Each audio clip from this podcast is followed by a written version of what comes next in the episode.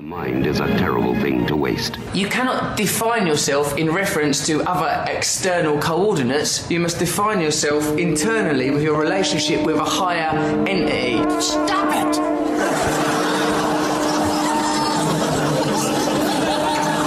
Sorry? Stop it!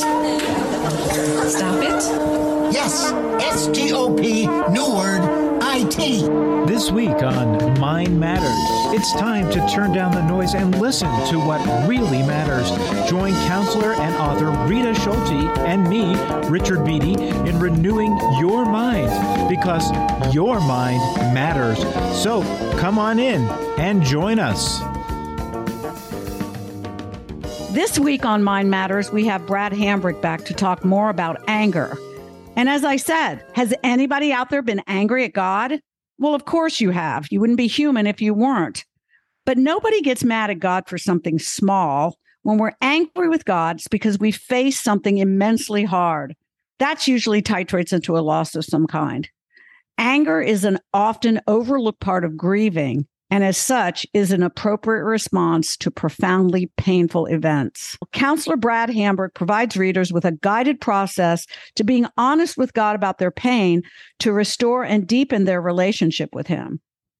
So, one of the things I really liked, uh, Brad, about this is that you bring up in chapter five this idea that it's lonely being angry. And I've been kind of camped on this loneliness thing for the last few months and want to pitch a, a, new book idea about this.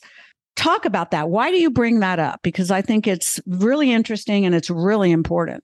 Uh, and this is one where, like, if anger is anywhere in the room, it gets all the attention. You know, that is true, like socially, uh, it's true with us inside of ourselves. And sometimes, again, we're talking about anger that's a part of a major hurt and we kind of feel contagious. I don't want to share this with somebody else. I don't want to be a burden. Um, it. Um, I don't want to mess up somebody else's life. Uh, then we're like, ah, are they going to get it? If they get it, are they sturdy enough to bear it? I don't want this to be who I am. Like right now, this is like central for me, but going forward, I don't want this to be how people know me. And so there's a whole variety of things uh, that we can experience when we're hurt uh, that makes the anger that emerges from that begin to feel very isolated and lonely.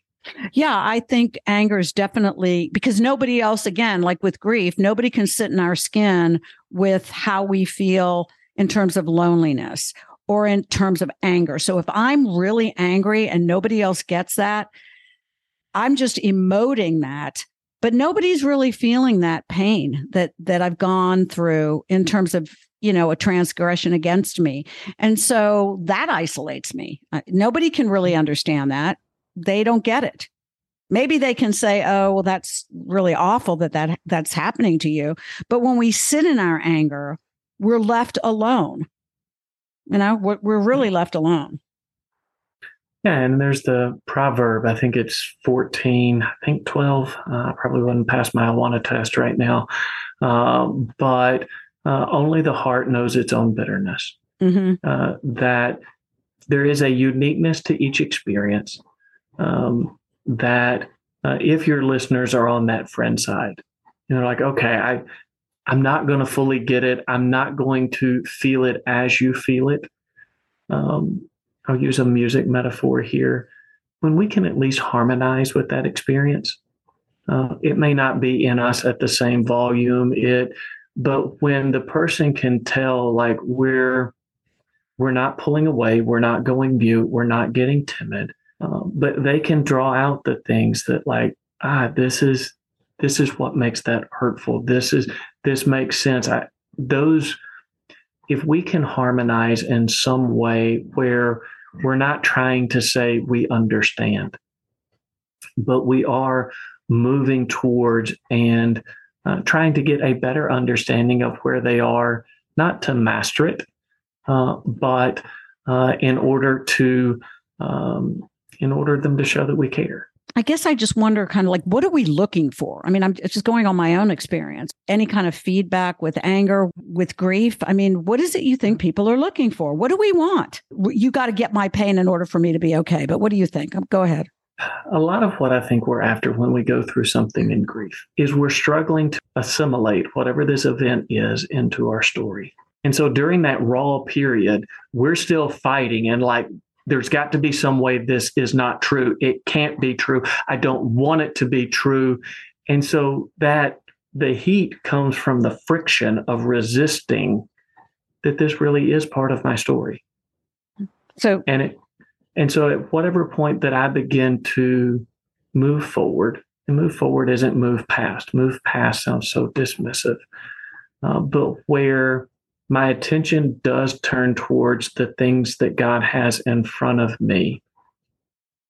This being a part of my story, something that I can pick up and talk about, and it doesn't, I don't feel like I'm drowning. Uh, that I can put down and focus on other things, and it doesn't involuntarily intrude into my thoughts and my emotions. Those are the kind of indicators that this has been assimilated into my story uh, that doesn't make it less sad, that doesn't make it less hard. It does make me more free in the presence of knowing that it happened. Right. So I think what you're saying is uh, we have to move people toward a place of acceptance while still holding the pain. Yes. Uh, and sometimes, like the two words you chose there, acceptance and still acknowledging the pain, too often we microwave or fast forward uh, that it's either acceptance or pain uh, like I am going to accept it's going. That doesn't mean it still doesn't hurt, but I've assimilated, I've processed it, whatever verb we would use there, to such a degree that in the moments where it comes to mind, it doesn't cripple my ability to do the other things that I would do in this moment. Yeah, I think it's assimilating it is you know for people that don't know what this means in counseling lingo mm-hmm. it's it's like we bring that into our story as you said we we but we leave the constructs of our life and our faith and our beliefs in a solid place. That's assimilating. Yeah. uh, accommodating is a whole different ball game right? I've got to uh, rewrite rewrite the narrative. Okay so for an example i had a very strong obviously faith when mike died. You know i have a strong christian worldview and that gives my world meaning and it makes you know makes sense in my life and and so if i say okay i now this horrible thing has happened. God's just done this this horrible thing. My husband's taken his life. I don't believe any of that anymore. You know i don't believe god's good. I don't believe he's he loves me or he wouldn't have allowed this to happen. Then i've got to now accommodate that into my life story by rewriting the narrative of what i believe and what i hold dear because I'm chucking the faith.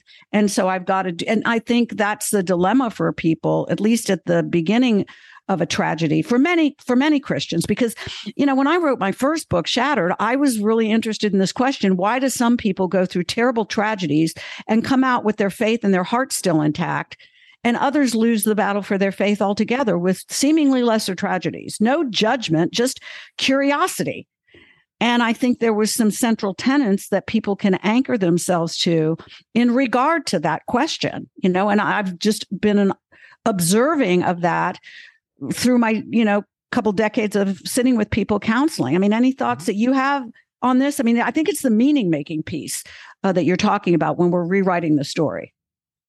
It is. I mean, that's um, profoundly difficult events they are points where we step back and question is the way I made sense of things strong enough to hold what I've been through?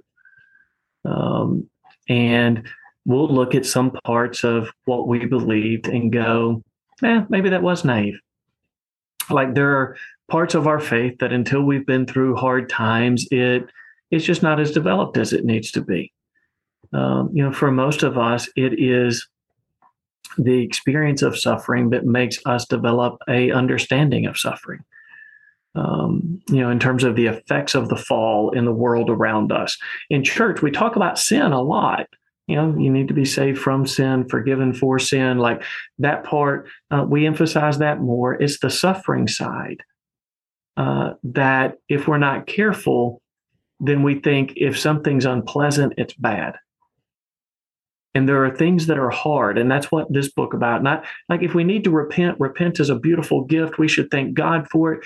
But when life is hard, when it's something that prompts grief, when this is mm-hmm. suffering, how do I walk that out with God? Um, like in hard times, we almost wish there was something to repent of. It would give us some degree of control over what's happening. Tell me what I've done wrong, and I would gladly repent of it. I mean, how many times does that get said in the book of Job? Yeah, um, absolutely. How about how about prayer with all of this? Like, how does prayer help in the grieving process through pain? I mean, do you talk to your clients about that? It um, initially prayer can be hard if the event that we're going through is the death of a loved one because um, it can almost feel like heaven has a hostage um, and that's like ah i want them back. They're with you. They're not with me. Uh, that for a lot of people that can that can make prayer feel hard. Um, it but when we go through these things I, think even folks who aren't uh, people of faith begin to realize the 70, 80, 90 years that we get here uh, on this planet, in this world, if this is all there is, it all starts to unravel and fall apart. Well, it's uh, like Paul said, we're to be pitied more than all men. Right. It, it, there's just like have as much fun as you can for as long as you last. Um, and so prayer is one of those things that yes there is all the value of relationship and i'm not reduce i'm not minimizing that but it is that hopefully daily moment by moment reminder there is more than what i see here that the explanation the resolution the hope for what i am going through is larger than this window of time that i spend here uh, yes, that could easily be taken as a platitude, but when you go through things of this magnitude, you realize how important it is for that to be true. Because if not, like Paul said, we are of all people to be pitied. Yeah, absolutely. So I love the story that you talk about in the book, uh, Kendall. Mm-hmm. And so for people that uh, haven't read the book yet, he loses a dog as a child and he's very angry and he takes it out on his parents and he's yelling and he's freaking out and he's accusing them of not care. This is a beautiful thing, like mm-hmm. what we do with God. You don't mm-hmm. care, right?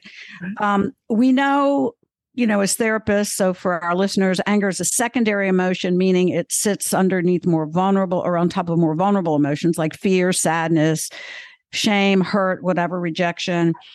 And you know, sometimes we're afraid to show that to others. It's easier to show the anger, right? And the point I think you're trying to make here is that Kendall was grieving and didn't really or couldn't really put words to the pain. Now, this example was a child, but I think that's true for adults as well. Like, because I've seen, like, with a lot of lesser losses, you know, we kind of dismiss those and say they're not that big of a deal. But throughout time, all those little losses pile up like a stack of unpaid bills. And then one day we either explode or we, we start to realize, man, you know, I've hit a wall. I'm depressed. So, do you think people have trouble putting words to the pain when they've experienced a loss, or or what were you trying to get at with the whole Kendall story?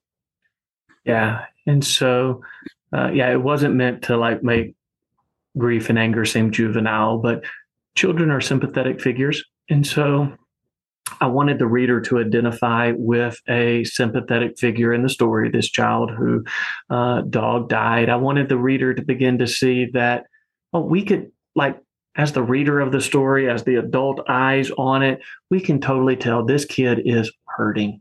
They're sad, they're grieving. It spikes in just like the day to day stuff of life like it comes out as anger. The child says all kinds of not true things about the parents, like you hate me, you knew the dog was going to die when you got it for me, you just did this to torment me. Um, That's the truth, though, right? And it, but like we could hear ourselves saying that. Yeah. And go when I get lost. That's that that's the spot where I, I don't know what to do. Like those are the moments where I'm drowning. And that's what I sound like. And and so that picture of a parent, like if you were Kendall's parent, it you wouldn't start debating the child. Like good parents don't get other don't get their children puppies. Um, it like, that's not the point. A good parent comes in, sits beside, draws them close, and says, "Bud, you're hurting, aren't you?" Mm. Like it's okay, uh, and whatever is there, like you know, if six months from now the child is still screaming, I hate you and you shouldn't have got me a dog, that has solidified. It's not like in Job words passing after the wind. It, but like a good parent can move towards that child in their hot lament, in their angry grief, and a good parent would. And we see that God, that's what God wants to do for me. Mm. And that difference between primary and secondary emotions, like for folks who aren't used to that language, um, like you said, primary emotions, they're the more vulnerable. They're Yeah. things like grief. Secondary emotions are the safer. Uh, they're things like anger. And uh, when we feel hurt, we're like that wounded animal in the woods. They're hurt, they're scared, but they're going to hiss and growl and everything else. And you kind of have to you have to build some peace to get through that to actually get to minister to whatever it is that's uh, hurt with the animal so the way i try to portray that to the readers is you can draw the same picture with a red crayon and a gray crayon like you just classic little kid picture with a house and a little bit of smoke and a tree and a car. You can draw that with a red crayon. You can draw that with a gray crayon. If red crayon is anger uh, and gray crayon is grief. One of the early steps of this book is just telling the same story in the more vulnerable way, telling the same story in the color of gray that assumes I'm talking to somebody who cares. I'm talking, whether it's a friend or God, both. I'm talking to somebody who wants to understand, who wants to benefit. They are with me. They're not against me. It is my pain that makes me feel like the whole world's against me. Yeah. Um, so, Yeah. Well, the other thing that I want to touch on is, you know, we look at a lot, we've been talking a lot, you know, about grief and and death. But grief, you know, we hear hear that word, we usually attach it to to that. Loss, grief can be a lot more abstract. And that's what I, you know, wanted to write about in my first book. It can be shattered dreams, unmet expectations, loss of a role, like for Kendall, like loss. I'm not a I don't, I'm not the parent of my dog anymore or whatever, but it's these abstract losses that really can pile up and tear at our soul. What do you, what do you think about that? Like, that's not the only situation is a death that we grieve. right. There's grief narrow and there's grief broad. Uh, kind of like there's when we think of trauma, we tend to think of like military vets, and we miss all the other forms of trauma that are out there from abuse and first responders going into horrific scenes and things of that nature. Um, and so the betrayal of a spouse to adultery, Mm, uh, there's a grieving process there. The um, a major injury, chronic pain, where the things that you could have been able to do that you can't. Um, the downturn in an economy and losing a career that you have been working to and aspired to. Um, you know, if I could Yeah. summarize grief in a question, it would be, "Who am I now?" So whatever those things are, that like this is how I would introduce myself. Hey, I'm so and so's spouse. This is my job. Anything that gets into those early introductions of who you are, when those things change and you're left wondering, well, who am I now? mm, That's grief. sure. And I like, didn't you talk about lost timeline in the book? Yes. Uh, okay. just- so briefly with that, I know. And I love that because I, that's a from narrative therapy and I teach about that. And I think that can give us such a, a broad uh, idea of the losses. So what clients are doing basically, will you explain it? Well, how did you Mm-hmm. Yeah. want people to see that? Well, again, I'll go back to a music metaphor. In pain, life becomes very staccato. Mm, Events become disconnected. There's just these sharp, wincing moments, whether it's pain, anger, uh, whatever it is, and it it loses any sense of connection. And it's as if entire life changes in that moment. And these two chapters got ripped out of my book and thrown somewhere else. And so there is a, I call it a timeline in topography that we're just resequencing and we're gaining a sense for the rise and fall across that so that our life can become one narrative whole again. Mm. Uh, that this isn't the totality of my life, it's an important chapter of my life. Uh, but there's a larger before and after that becomes part of the hope building process. Yeah, that's really awesome. And and I think what I do with it, I use it as, you know, through narrative therapy where mm-hmm. Not only are we recording the losses, but it's an opportunity for me to have people become aware of their strengths and resources. How did God get you through this? Uh, what strengths do you, because like when you say, who am I now? Well, of course I'm different, but now I'm owning the fact that, man, I, I'm a perseverer. You know, God is, you know, Christ with me, I can persevere. Uh, and wanting them to own those qualities about themselves, because I think we can lose those things in the midst of profound grief. So, you know, it gives us a snapshot of what uh, hard things have clients gone through uh, in their life, but also this you know forward look to resiliency. Because you know i'm always looking for a client's strengths and their potential for resiliency and i want to build that in early in the process um, you know and so i think that's another beautiful way uh, using a timeline to to be able to do that so. Yes and amen to that. I'll i'll look at the other direction. There's also in what we're grieving of seeing what was good in it Mm. Like whether it was that relationship or like with the number of church um, failings and ministry failings. And sometimes in the midst of it's like, I'm hurt so bad because this was so good. Sure. And to have somebody who can hear you and be like, this is why that betrayal, this is why that disappointment. And we join in, harmonize with that grief by gaining a better understanding of what was good and why it needs to be grieved. Right. And I think in time, and this is tough for folks because we're so stuck on the why questions, but in time, I want to make that shift, um, you know, to the what's next and, and mm-hmm. really, you know, hard question, but what's what good can come of this and it's not like we're looking at some silver lining in whatever's happened no. but how have i personally grown what's god done in my life what strengths has god given me uh, there's there's good things that can come even out of the worst adversities, and it takes time before people you know want to see that or can see that. And sometimes it's as simple as somebody beginning to listen to the language that they use. When mm. we go through something hard, for a period of time, we measure time looking back. Yeah, sometimes it can be as simple as uh, the words that people use to talk about the experience. So we go through something really hard and initially, it's been two weeks since that happened. It's been three months since that happened. It's been six months since that happened. And our reference point for time is how long it's been since. That's Brad Hambrick. And uh, time is of the essence. We're about to uh, run out of time uh, for this show. This is Richard Beatty in the studio. If you'd like to hear more from Brad Hambrick and Rita Schulte on this issue, uh, go to ritaschulte.com S C H U L T E.